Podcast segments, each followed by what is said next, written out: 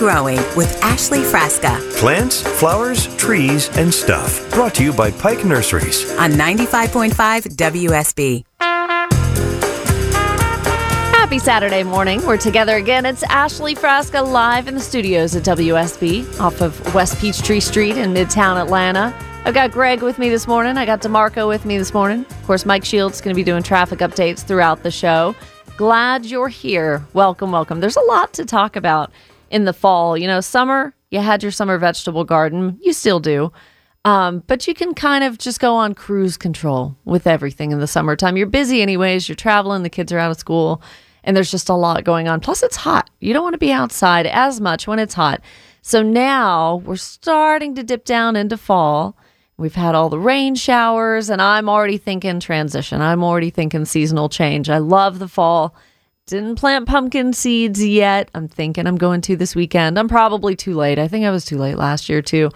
Um, but th- so there's a lot going on. There's a lot to do. You've got the perennials that kind of stayed alive all summer long and kept you happy, stayed flowering, gave you some color, and now maybe starting to think about uh, transitioning some of those annuals in your flower beds.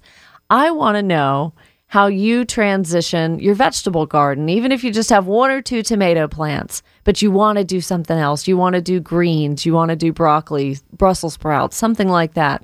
I want to know how you start to make that transition and, and make the space and also determine, you know, if you have a limited space, well, you got to take out the old stuff before you can put the new stuff in. And that's what I'm struggling with right now. My tomato plants still look pretty good. Still keeping my fingers crossed for squash, which is probably beating my head against a wall. But just knowing when it's time. It's time to yank out the old stuff, put in the new stuff. I want to know how you have a strategy or a calendar for that. 404 872 0750 is the number on Green and Growing to get through. So, would love to talk to you. First, I want to fill you in on what's going on this weekend. It began yesterday, and today is the second and final day of the Great Georgia Pollinator Census. And you've heard me talk about this. Uh, we had Becky Griffin on last year to talk about it, and then it was cool. We did a follow up with her uh, a month or two later to see the results, how Georgia did for that. And Becky was with us just a few weeks ago. And we're back to that. I mean, these things, my gosh, I can't believe it's already been a year. But this is great. Sponsored by the University of Georgia Extension. And Becky Griffin, our friend, is the project coordinator there. So, how do you participate? And listen up, because if you've got kids, this is going to be something really easy and fun to do. It's a census designed for all Georgia citizens to participate. School groups can do it, families can do it. Maybe some school groups did it yesterday. Fingers crossed that that was the case. Uh, you don't have to be an entomologist to participate, she says. Just basic insect identification is really all you need. You just got to categorize the insects that you see in your area for 15 minutes, whether it's bees, flies, butterflies, other insects. And you kind of got to break it down into general bee categories, right? We kind of know if it's a honeybee, little furry guy, uh, a carpenter bee, a bumblebee, they look a little bit different. And then you're asked to choose a favorite pollinator plant, right? So anything that's got pollen, that flowers, that's flowering right now and has a lot of blooms on it, a plant from your garden that shows insect activity to count. That's all you got to do. You count and identify the insects that land on the flowers of that plant for 15 minutes. So get a camping chair, pull the chair off your back deck, something like that. Yes, you're going to sit in front of a plant for 15 minutes. Uh, but a page that they have put together helps you track your counts how many bees, how many flies, how many butterflies, and also how many times a bee lands on that plant. So if the bee flies away, comes back, well, that's the second visit. So that certainly counts as well. So the website, Great Georgia Pollinator Census, it's going to be GGA for Georgia, PC.org, GGAPC.org. And it's cool. Becky and the team have put worksheets there where you can actually, you know, have those beside you to maybe identify the bees a little more quickly. They have suggestions on how to pick out a pollinator plant in your yard if you're not really sure. Um, you could even have a hydrangea, knockout rose. I mean, those may not be as full of activity, um, but echinacea, you know, coneflower. I'm thinking about my petunias. Uh, even the hummingbirds love stopping by the petunias. So anything like that that you can keep an eye on, that you're going to be able to take a census of insects, just like they do with us every 10 years. We've got to do this just to make sure that those populations are staying up because that's so important to the entire world just to make sure that we're able to continue on with our crops and survive and you know the ecosystem just needs to go on and on and we're a big part of that so ggapc.org. Today is the second and final day of the Great Georgia Pollinator Census. And if you have questions, you can certainly email me um, and I'll be happy to answer them or visit me on the Facebook page or I'll put you in touch with Becky if it's a little bit more complicated question. I know I did it last year, didn't have a hard time doing it at all. Um, so I'll do it again this year. So the Facebook page, Green and Growing WSB, search that on Facebook, Green and Growing WSB. Some weeks I'm super active and post something for you every day. This week was a little crazy, so maybe just two or three posts about things, but just sharing with you things that I learn or things that I'm doing. And so many of you give such great feedback um, on that, and I so appreciate it. And every Monday I try to do weed of the week um, so that you know what weeds you're seeing in the landscape and how to treat them as well. And then we're going to get into highway horticulture really when the seasons change. I think is when I love doing that photo album of highway horticulture, seeing big trees that are flowering or big blooms on something. And you're seeing it everywhere. It's common in Georgia, but you never knew the name of it. So, trying to identify those for you too and tell you a little bit more about those plants. So, there's a lot of good resources, and I share links um, to all of the guests and all of the friends that I have on the show. Which, speaking of today, of course, um, in about 15 to 20 minutes, we'll have our friend Walter Reeves, the Georgia gardener, come up. And I have a lot of questions about tomato diseases because, yeah, you're thinking, oh, tomatoes are almost done. You know, summer's kind of winding down. Well, not so. A lot of you maybe did second plantings a little bit later to where you're going to be able to still get some tomatoes off those plants. Um, and if you struggled with diseases, now is the time to kind of really hone in on that and see what you did. And Walter's going to maybe help you what you had as far as identifying a disease. And then you'll be armed for next year to make sure you don't make the same mistakes. So we're going to be talking about that. In the seven o'clock hour, I'll have Jeff Roth and Rafael Santiago back from Premier Tree Solutions. You hear me talk about them during the week, chopmytree.com. And we want to talk about storm damage um, and tree health. And man, we had some storms. Goodness gracious. I don't know for any of you that are familiar with East Atlanta and you travel over by Ponce City Market and North Avenue.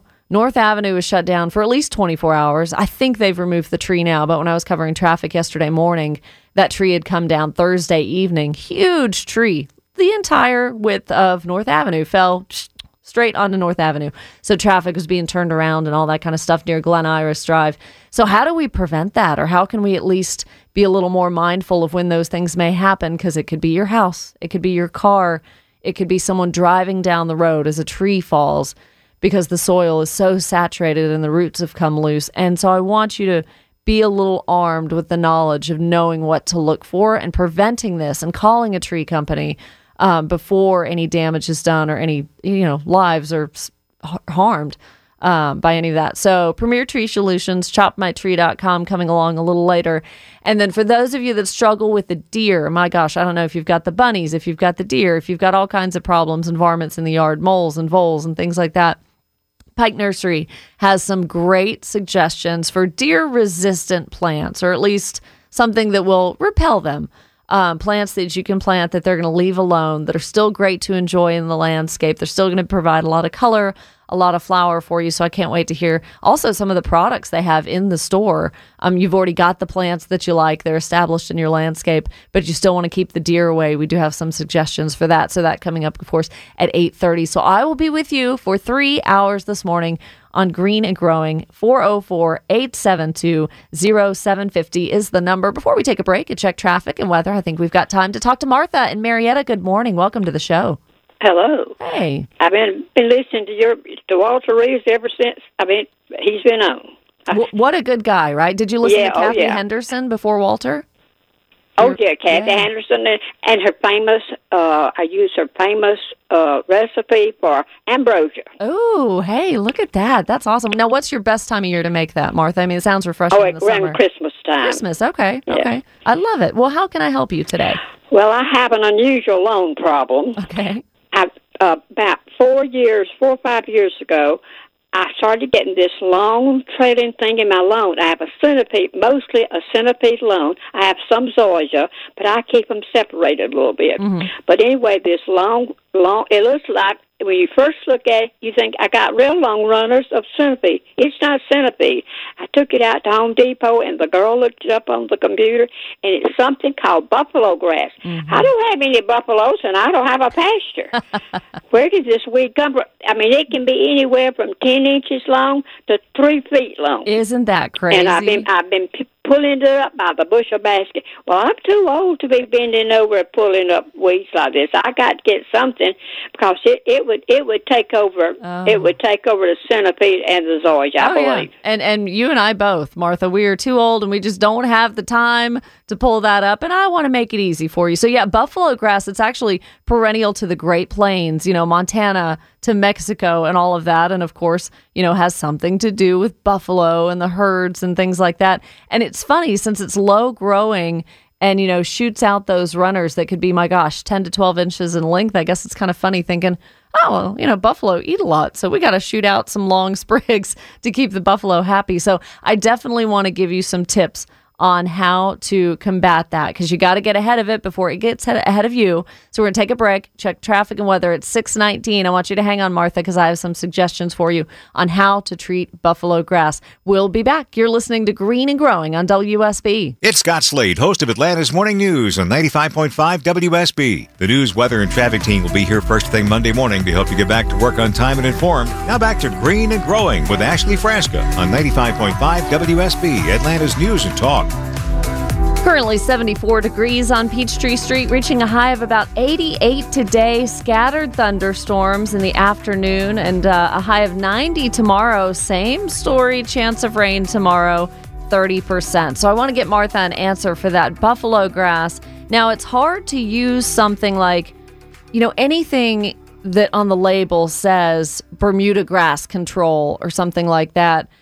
Ooh, yeah, cool. That's going to work on buffalo. But guess what? It's also going to take out Bermuda, zoysia, the warm season grasses. So you have to be careful because it does put out runners, buffalo grass, kind of similar in nature to something like a, a centipede or a uh, Bermuda. So, really, what you need to do, Martha, the best start you can do is start planning ahead to early spring when you want to put out a pre emergent, something that's going to stop it from even starting new new grass. So something that Walter talked about for years, Scott's puts out a product, Halts, H A L T S, uh, Halts crabgrass and grassy weed preventer. Usually one application of that in the spring is going to be okay, but another fall application doesn't hurt as well, but it's got to be a cycle. It's got to be a year or two that you're using that religiously to really start to get it to work. And then proper fertilization of the grass that you have and strengthening the grass that you have so that it has the ability to choke out the buffalo grass which is what we don't want. So thanks so much for the call Martha. Put that in your in your calendar halts H A L T S start using that in the spring as a pre-emergent and you'll start to get ahead of it. Green and Growing with Ashley Frasca. Here's your garden to do list this week.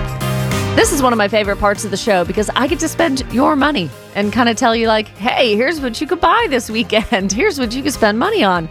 But then hopefully you're rewarded um, just in abundance for the things that I recommend. So now is the time to plant and enjoy climbing vine.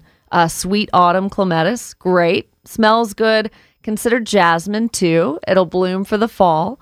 Um, any of those are just going to be really pretty in the fall. You get to enjoy that for a little bit.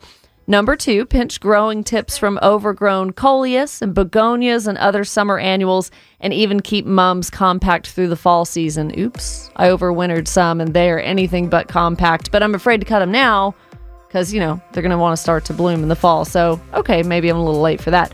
Uh, number three, now's a good time to spray kudzu with a non selective weed killer, mow all visible foliage. And last week, a lot of you asked about poison ivy control too. I use Bio Advanced Brush Killer, and also a friend of mine recently telling me about Burnite or Burnout. Bonide makes Burnout, and they've had success with that on kudzu and English ivy too. Tell me what you think. 404 872 0750. We'll be back. Hopefully, hear from you and talk to Walter Reeves in less than 10 minutes here on WSB.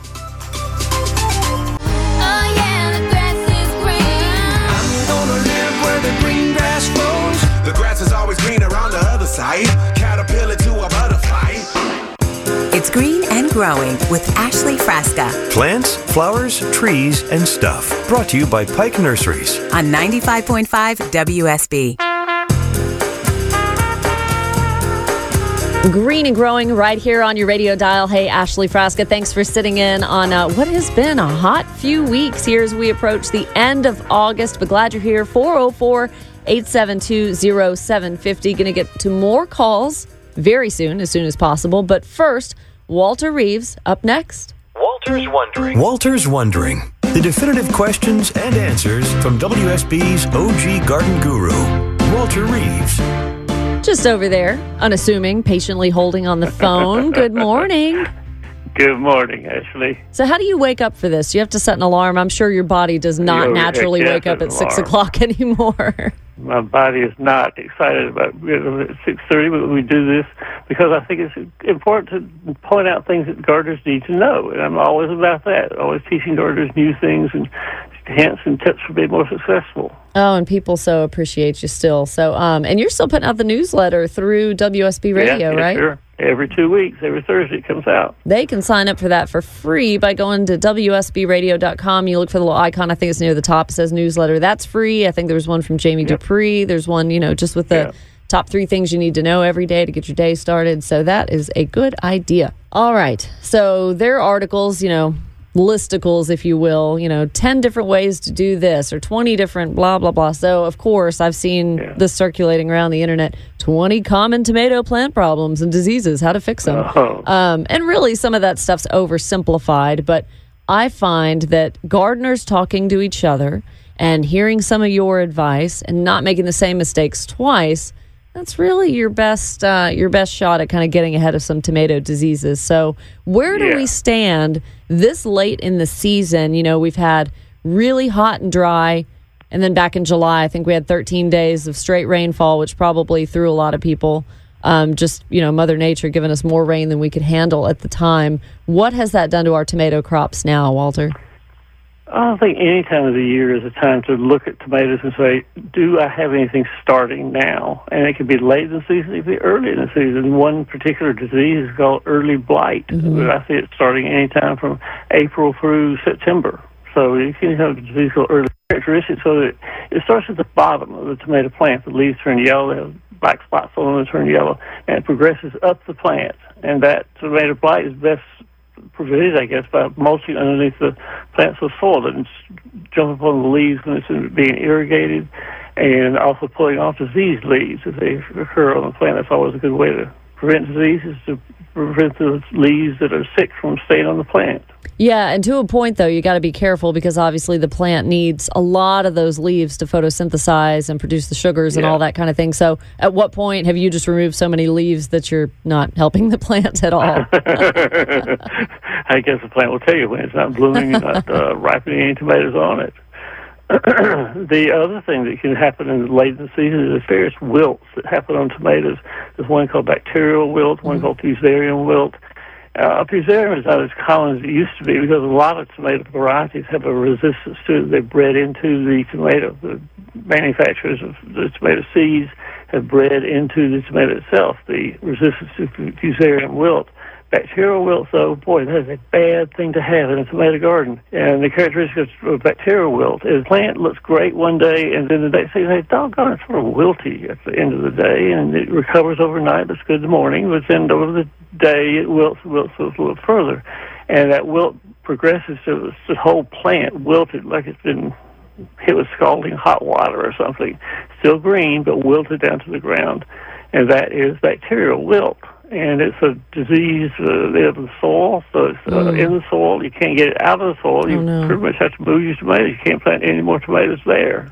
And that's- corn, plant peas. Yeah, when we talk about crop rotation and actually doing just a whole nother family of vegetables in that spot, what would you say for the next two or three years to give it time to get out of the Uh-huh. yeah, soil? Yeah, a couple of years, yeah. And of course, there are people who say, well, I can't do that. I don't have a the space to move my tomatoes. There's a way around that. You excavate a large area, about two feet across and a foot deep, and take all the soil in that area out and throw it in another place in the garden or in your landscape and uh, plant your tomatoes in that and new soil, new planting soil, new uh, soil that will you know, be good for tomatoes. And since it's sterile soil, the tomato will not have bacterial wilt for a long time. Usually, you can get a good harvest off the tomatoes before they succumb to the bacterial wilt. And so that's one way of getting around is Just replace the soil in the garden area. Good. Okay. Now, what about uh, how many of you out there dealt with powdery mildew? We know it when we see it. The name is super descriptive. Um, kind of, you know, a lack of airflow, maybe high humidity Yeah. affecting the Yeah. leaves there. Is that one that we can just pick the leaves off and go about our business, or we actually have to use something? Pick the leaves off, and it's characteristic in the fall when you have cool nights and warm days. That's what powdered mildew loves. It's uh, very common in the spring, and then in the summertime it's not so common. And then the fall comes with cool nights, warm days, and powdered mildew rears its head again.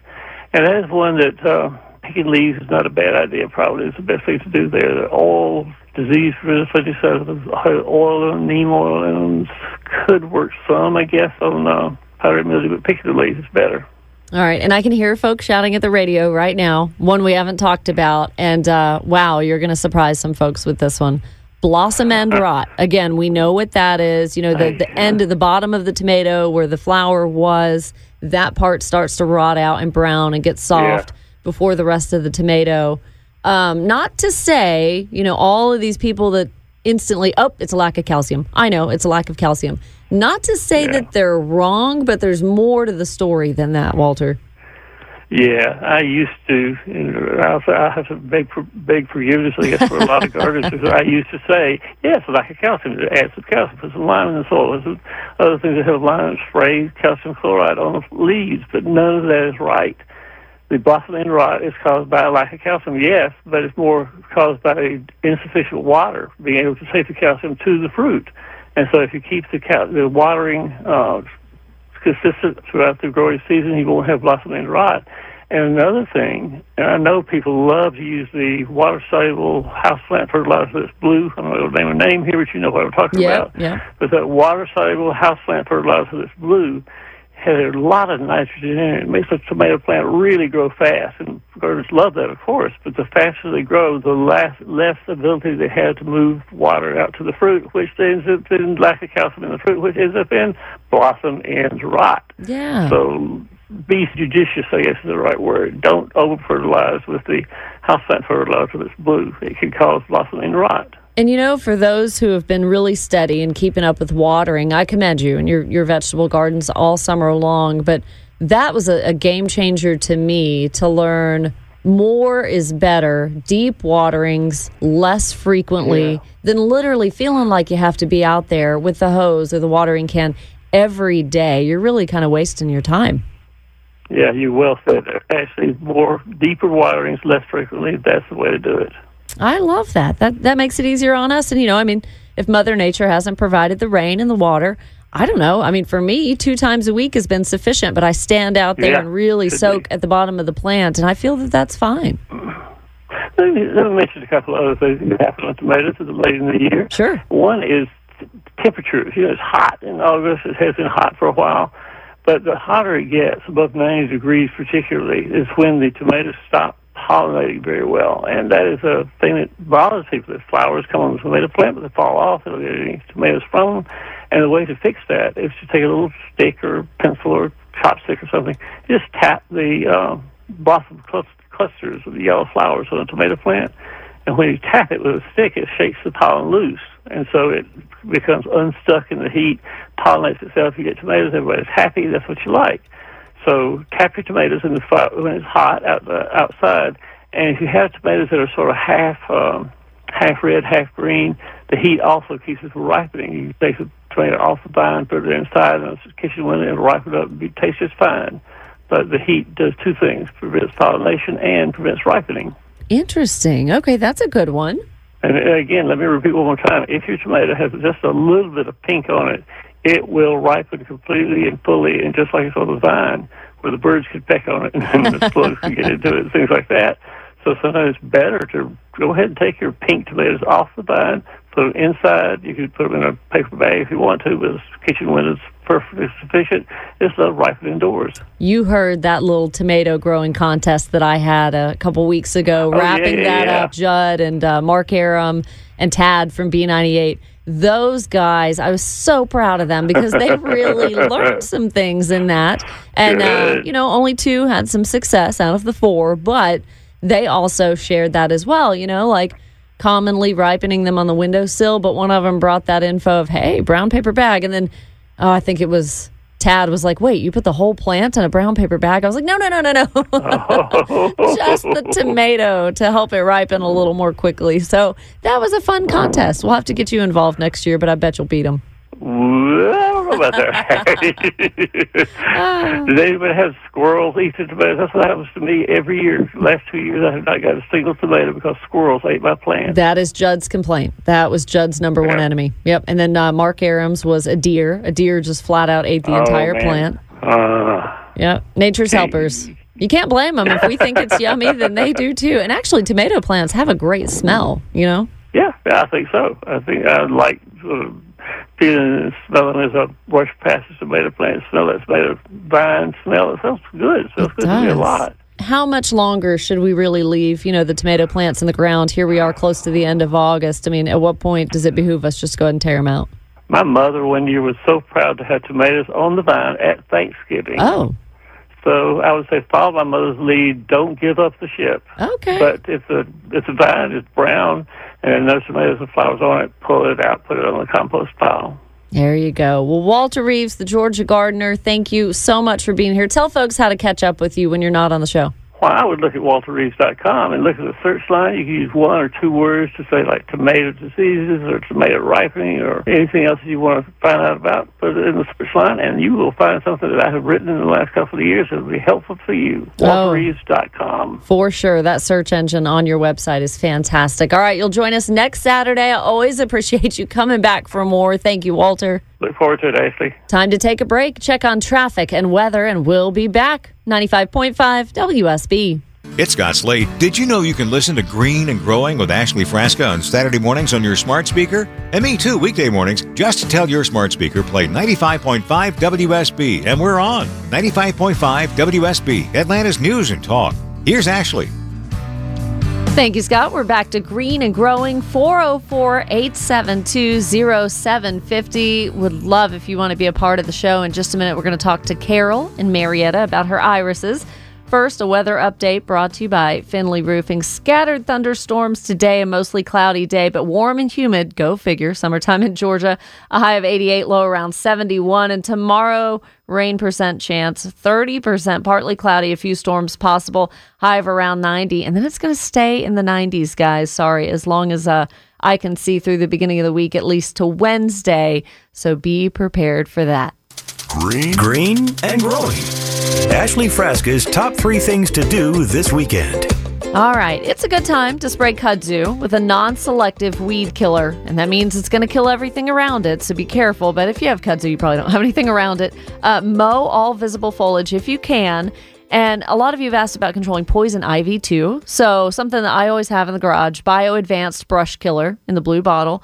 Uh, works great on poison ivy for me, but you got to do repeat applications. Um, look for triclopyr as the active ingredient in some of these things. And also a friend telling me Bonide's burnout. Burnout works pretty good too. All these things though you got to use when the plant's in active growth to get rid of it.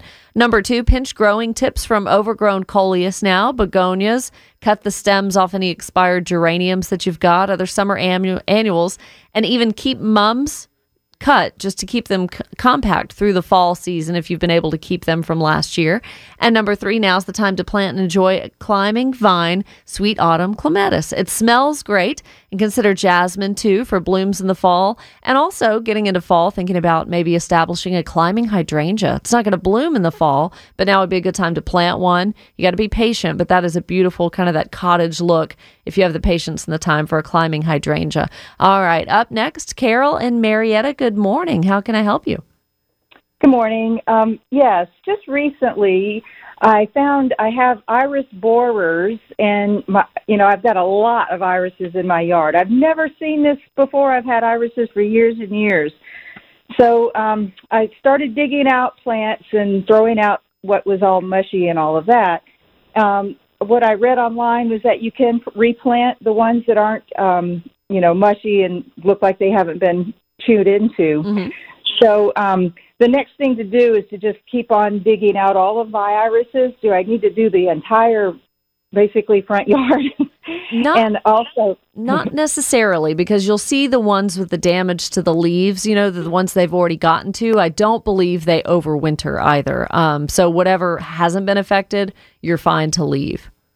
Okay, and so so in the fall, um, and I and there wasn't real specific about like what what type time of the fall do I need to cut all the leaves down to the rhizome, um, and that will help prevent um, the the eggs from having a place to to hatch onto. Exactly.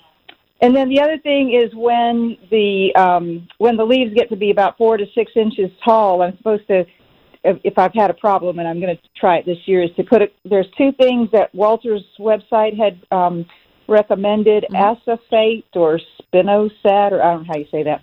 Uh, I wasn't sure is is that going to happen in the fall or the spring when the leaves are.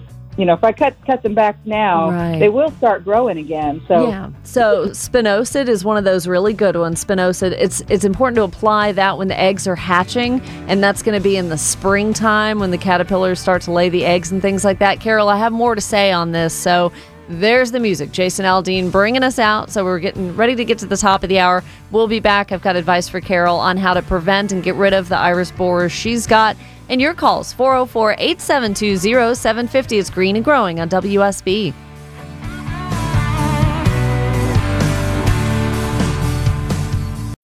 When you need mealtime inspiration, it's worth shopping Kroger, where you'll find over 30,000 mouthwatering choices that excite your inner foodie. And no matter what tasty choice you make, you'll enjoy our everyday low prices, plus extra ways to save, like digital coupons worth over $600 each week. You can also save up to $1 off per gallon at the pump with fuel points. More savings and more inspiring flavors make shopping Kroger worth it every time. Kroger, fresh for everyone. Fuel restrictions apply.